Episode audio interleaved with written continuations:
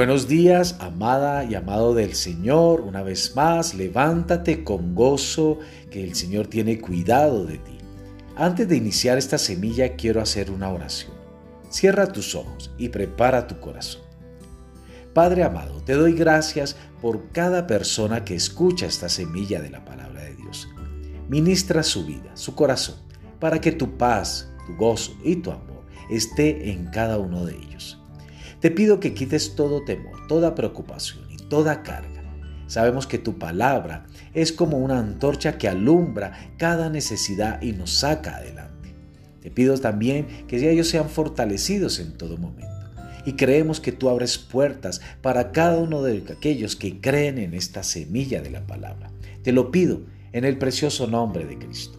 Amén. La semilla de hoy se titula Sirva a otros. El servicio a otros no llega de una manera natural.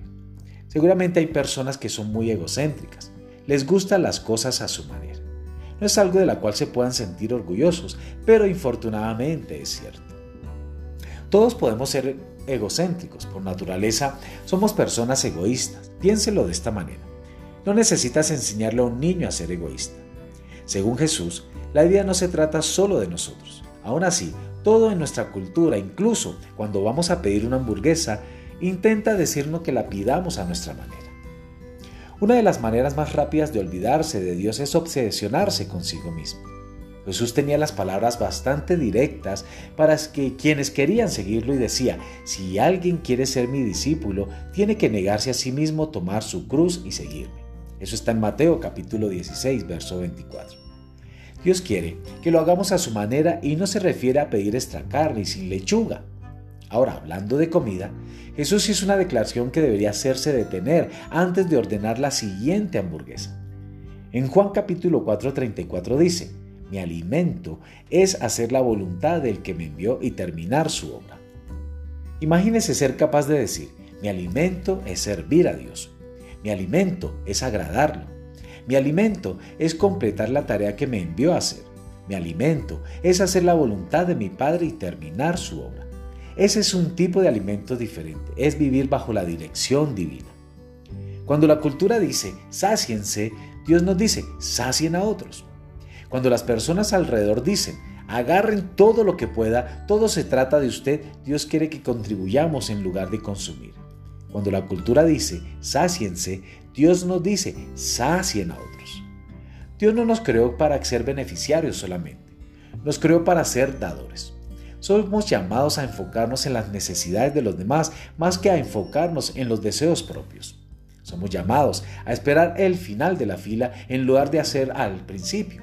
Dios nos creó para servir. Esta forma de vivir cambiará su historia. Piénselo. La historia que le encanta evocar son aquellas a las cuales ayudó a, algún vecino, se involucró en la iglesia o dio algo. Esto se da porque fuimos hechos para servir, justo cuando Jesús lo hizo en la tierra. Puede que no se sienta natural la decisión de servir.